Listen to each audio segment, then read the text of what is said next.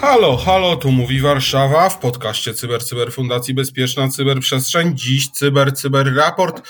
Przy mikrofonie niestety tylko ja, nie ma kolegi żadnego, ani Piotr, ani Kamil dzisiaj ze mną nie są, więc sam Cyprian Gutkowski. Witam Was bardzo serdecznie. No i przedstawię Wam taką garść tygodniowych informacji, które udało mi się zebrać. A w dzisiejszym Cyber, Cyber Raport będziemy mieli do czynienia z następującymi informacjami. Powiem Wam najpierw o sukcesie Polaków w największych ćwiczeniach z cyberbezpieczeństwa na świecie. Jako druga informacja to klony Minecrafta na Androidzie, trzydzieści pięć milionów pobrań, zainfekowani użytkownicy różnego rodzaju oprogramowaniem reklamowym, które odbywa się w tle. Kolejna informacja to informacja dotycząca nowelizacji Krajowego Systemu Cyberbezpieczeństwa, czyli ustawy o Krajowym Systemie Cyberbezpieczeństwa, ponieważ Stały Komitet Rady Ministrów przyjął projekt ustawy. Informacja czwarta. Aresztowano obywatela Ukrainy za sprzedaż Rosjanom danych około trzystu milionów osób. I wreszcie informacje o północno-koreańskich hakerzach, którzy uderzając na trzy C X uderzyli także w organizację infrastruktury krytycznej. Donosi o tym Symantec. No i teraz przechodzimy już do omówienia naszych informacji. Teraz najciekawszą informacją, myślę, z zeszłego tygodnia, z tego tygodnia bieżącego jest informacja, dzisiaj piątek, dlatego mówię z zeszłego tygodnia, to przecież ciągle ten tydzień, że Polacy osiągnęli po raz kolejny sukces w największych ćwiczeniach cyberbezpieczeństwa na świecie. Mówimy oczywiście o ćwiczeniach LockShield, no i tutaj Polacy trzecie miejsce. W zeszłym roku co prawda było drugie, ja serdecznie gratuluję, ponieważ wiem jakie to jest wyzwanie, jak ciężko w tych ćwiczeniach brać udział. Kiedyś też mi się zdarzyło, więc bardzo nie tak dobrze poszło tej drużynie, w której byliśmy. No cóż, nie byłem widocznie tym mocnym ogniwem, a teraz jak najbardziej gratuluję. Spośród ponad trzech tysięcy specjalistów, aż trzydziestu ośmiu państw, które brały udział w tych ćwiczeniach, Polacy zajęli wysokie trzecie miejsce. Są to tak naprawdę największe ćwiczenia cyberbezpieczeństwa.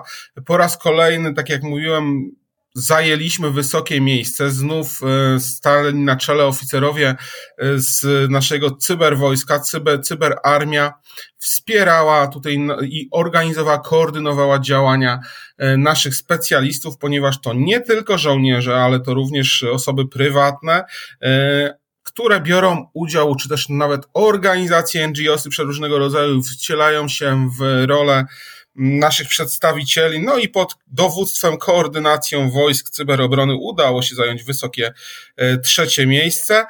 Same ćwiczenia były przygotowane przez około czterystu organizatorów i stworzono ponad pięć i pół tysiąca wirtualnych systemów, których trzeba było bronić. Byli też atakujący, którzy atakowali te systemy, a rolą właśnie Polaków, jak i każdej z drużyn, była obrona swoich, swoich systemów. Oczywiście e, najczęściej była to infrastruktura krytyczna, systemy bankowe, elektrownie, czyli to wchodzące właśnie w tę e, też gałąź po prostu tej infrastruktury e, krytycznej. Ataków miały być nawet tysiące. E, LockShield są organizowane przez Centrum Doskonałości Współpracy Cyberobrony NATO. Mm, także bardzo, bardzo serdecznie gratulujemy. Mogliśmy przećwiczyć reagowanie na incydenty, też proces podejmowania różnego rodzaju strategicznych e, decyzji, a dzięki temu poprawić swoje umiejętności z zakresu cyberbezpieczeństwa. LockShield jest organizowany w Tallinie przez właśnie te dowództwo NATO już któryś, już kolejny raz z rzędu. W ubiegłym roku też to był właśnie Tallin. No, w zeszłym roku było lepiej, bo mieliśmy drugie miejsce, ale trzecie jak najbardziej jest doskonałe, także jeszcze raz zasłużone i szczere gratulacje. Druga informacja to informacja na temat klonów Minecrafta na Androida. trzydzieści ponad pięć milionów pobrań ze sklepów Google infekują swoich um, klientów, którzy je pobierają, oprogramowaniem reklamowym. Tak naprawdę zostało zidentyfikowane trzydzieści osiem zestawów, które naśladują grę Minecraft. Znalazło się to w sklepie Google Play z zainfekowanym oprogramowaniem reklamowym Android, które nazywa się HiddenAds. Ono potajemnie ładuje reklamy w tle w celu generowania przychodów dla swoich operatorów. Jak wiemy, Minecraft jest bardzo popularną grą nie tylko dla dzieci, grają w to przeróżne osoby. Ma ponad sto czterdzieści milionów aktywnych graczy miesięcznie. Podobnie właśnie tutaj zadziałali teraz przestępcy, którzy wyświetlają teoretycznie w tle te reklamy, dzięki czemu przychód z reklam wpada na ich konto. Infekowani są tak naprawdę użytkownicy na całym świecie. Około trzydzieści pięć milionów tego użytkowników Androida zostało zaatakowanych. Głównie jest to Kanada Zjednoczona, Kanada Zjednoczona, Stany Zjednoczone, Kanada i Korea Południowa, jak również Brazylia. Ciekawe, czemu nie północna. Jakoś nigdy jej nie ma. Ci użytkownicy tak naprawdę nie zauważyli żadnej złośliwej aktywności, która by się działa na ich komputerach, ponieważ mogli grać grę właśnie zgodnie z obietnicą. Ponadto więc mogli dać też komentarze, które mówiły, że działa, wszystko jest ok. Tak się działo, ale ten zestaw adware został odkryty przez zespół McAfee'ego, który poinformował tak naprawdę o wykryciu właśnie tych trzydziestu ośmiu zestawów podszywających się pod Minecraft. Najwięcej pobrać miał Blockbox, Master Diamond, dziesięć milionów aż pobrań, pozostałe to są już o połowę mniej, czyli pięć milionów, ale cały czas to jest to olbrzymia liczba.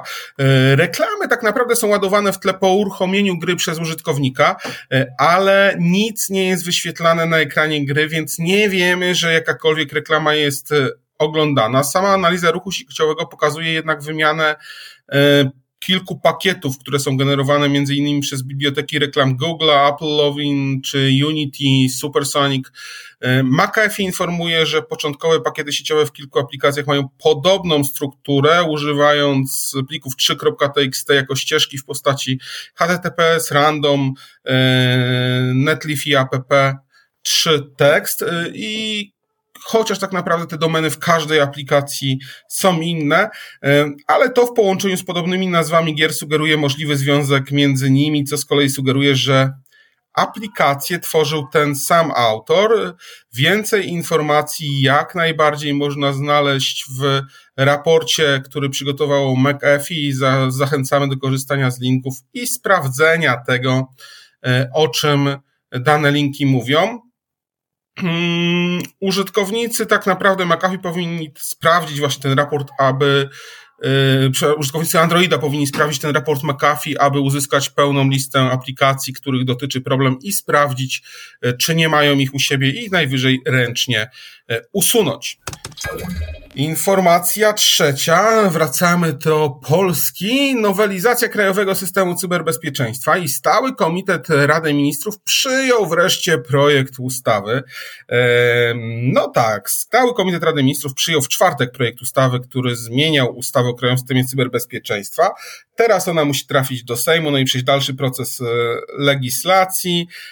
Oczywiście zmiany, no klasyczne, te, które były mówione, że powstanie C S I R T tylko, C S I R T I N T, czyli ten dla placówek międzynarodowych, ambasad, oraz powstaną C S I R T y sektorowe, dostawcy usług tak naprawdę z zakresu cyberbezpieczeństwa, podmioty świadczące usługi z zakresu cyberbezpieczeństwa zostaną sokami, co jest dla mnie absurdem, powstaną I S A C i, no wiele, wiele ciekawych rzeczy tam się pojawia. Ja muszę się przyznać, że jeszcze muszę dokładnie tę ustawę przeczytać, żeby sprawdzić, czy nie ma jakichś nowszych wrzutek poza tym, o czym wszyscy wiedzieli.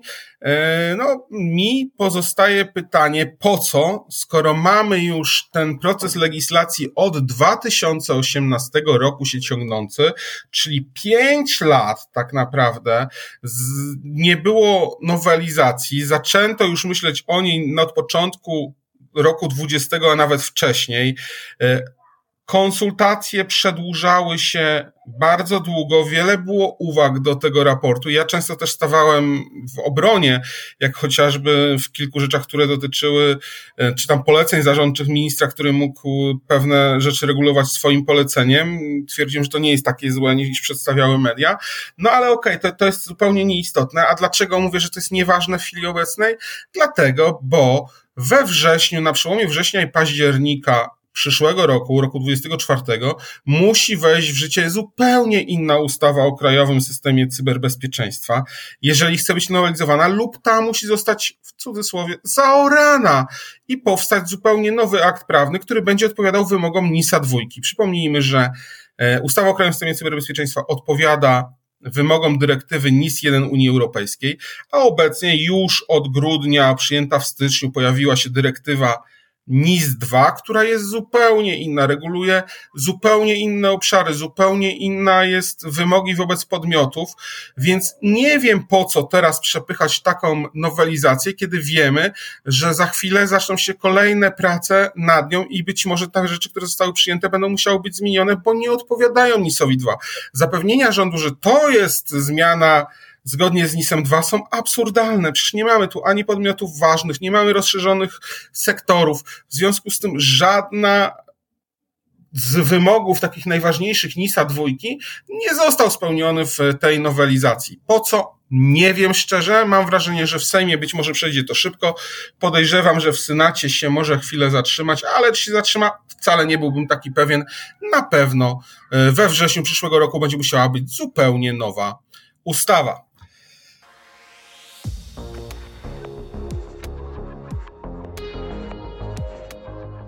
Partnerem strategicznym podcastu CyberCyber jest Koncert S A, lider na polskim rynku cyberbezpieczeństwa.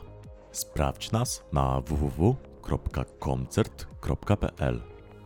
Kolejna informacja. Ukrainiec aresztowany za sprzedaż Rosjanom danych trzystu milionów osób. Ukraińska policja aresztowała trzydziestosześcioletniego mężczyznę z miasta Nitishyn za sprzedaż danych osobowych i poufnych informacji o ponad trzystu milionów osób. Byli to obywatele Ukrainy, ale również innych krajów europejskich. Sprzedawca wykorzystywał do tego konta na Telegramie, tam promował skradzione dane wśród zainteresowanych, żądając od pięciuset do dwóch tysięcy dolarów w zależności od ilości danych, jak i ich wartości, tego co zawierały. Mężczyzna był administratorem właśnie tych zamkniętych grup i kanałów w komunikatorze Telegram, gdzie sprzedawał dane osobowe obywateli Ukrainy i Unii Europejskiej. To cytat z komunikatu policji. Były to informacje takie jak o danych paszportowych, pojawiały się też tam numery podatkowe N I P na przykład, akty urodzenia, prawa jazdy, pojawiały się dane z konta bankowego, no przeróżne informacje. Śledztwo wykazało, że nabywcami głównie byli obywatele rosyjscy, którzy płacili za te bazy walutami zabronionymi na terytorium Ukrainy. No i w ten sposób organy ścigania zostały doprowadzone do tego sprzedawcy. Podczas nalotu policji na miejsce pobytu sprawcy próbował on utrudniać śledztwo, zaatakował policjanta. Jednak skonfiskowano aż trzydzieści sześć dysków twardych, komputerów, sprzętu sieciowego, które zawierały bazy danych. Pochodzenie tego wszystkiego zostanie ustalone w wyniku analizy. Będziemy się przyglądać, skąd tak naprawdę tyle milionów osób, wyciek takiej ilości danych, no i potem sprzedawane. Jest to bardzo ciekawe. Grozi kara pozbawienia do pięciu lat, więc pozbawienia wolności do pięciu lat. A zobaczymy, jak to się wydarzy. Moim zdaniem takie kary nawet są zbyt niskie. W dzisiejszych czasach się to zmienia i ten, te kary powinny być dużo wyższe. Myślę, że dlatego chociażby, że po prostu handel tymi danymi jest na dużo większą skalę i sprzedaje się dużo więcej danych, a nie na przykład pojedyncze dane jakiejś osoby. No ale to będziemy śledzić, czekać na te informacje, skąd były te dane, skąd te trzysta milionów ludzi, na większości z Ukrainy, ale również z U S A, krajów europejskich, skąd to wszystko, skąd to wszystko było w posiadaniu tego przestępcy. Informacja ostatnia na temat północno-koreańskich hakerów trzy C X, którzy uderzyli ostatnio w Stany Zjednoczone i w, ogólnie w organizację infrastruktury krytycznej, donosi Symantec. Zgodnie właśnie z nowymi danymi, danymi firmy Symantec, północnokoreańska grupa hakerska, która stała za kaskadowym atakiem na łańcuch dostaw, który dotknął klientów trzy C X, włamała się również do dwóch organizacji zajmujących się infrastrukturą krytyczną w sektorze energetycznym i dwóch innych firm, które były z branży handlu, finansów. Ten szeroko zakrojony atak rozpoczął się od Trojana, który instalował swoje oprogramowanie, przyciągał również ofiary spoza trzy C X i wzbudzał mm, wielki popłoch wśród firm ze względu na to, że wiele osób zostało nim dotkniętych. Tutaj, jeżeli chodzi o Symantec, który zajmował się analizą zagrożeń firmy, ostrzegł w dokumentacji, że istnieje takie ataki i znajdują się one, wykierowane są w Stany Zjednoczone i Europę i stanowią poważne źródło niepokoju firmy, ponieważ ataki te są skuteczne i mogą zakłócić świadczenie usług infrastruktury krytycznej. I tutaj wydaje się prawdopodobne, że atak na łańcuch dostaw X-Trader jest motywowany jak najbardziej finansowo, co najczęściej mamy do czynienia właśnie z grupami hakerskimi z Korei Północnej. Bardzo ciekawy jest ten raport. Zapraszamy tak naprawdę do zapoznania się z nim, ponieważ wiele ciekawych informacji tam się pojawia. Ta złośliwa aplikacja X-Trader dostarczała złośliwe oprogramowanie o nazwie Wild Signal, które zapewniało atakującym dostęp na poziomie administratora do urządzeń pracownika trzy C X i atakującym udało się uzyskać w ten sposób dane uwierzytelniające należące do pracowników, co dawało mu dostęp do systemów trzy C X. Także bardzo ciekawy raport, kolejny opis ataków, tak jak wspominałem, są to ataki bardziej mające na celu nie kradzież informacji, a zdobycie finansów poprzez Koreę Północną. Więcej informacji o tym w naszym linku i raporcie z Symanteka. No cóż, to wszystko tak naprawdę, co przygotowałem dla Was na dziś. Przed nami słoneczna majówka, mam nadzieję, chociaż poprzedni weekend był bardzo słoneczny, ten aż tak słoneczny się nie zapowiada, ale miejmy nadzieję, że meteorolodzy mogą się mylić i będziemy mogli spokojnie nacieszyć się zapachem grilla. Także tego Wam serdecznie życzę. Przy mikrofonie był Cyprian Gutkowski i był to odcinek Cyber, Cyber Raport, to już trzysta czterdziesty piąty odcinek z kolei naszego podcastu Cyber, Cyber. Zapraszamy Was do słuchania i dziękujemy, że byliście z nami. Oczywiście wszystkie linki możecie znaleźć pod naszym um, naszym raportem, pod naszym podcastem, także zapraszam do skorzystania z linków serdecznie. Dzięki, cześć!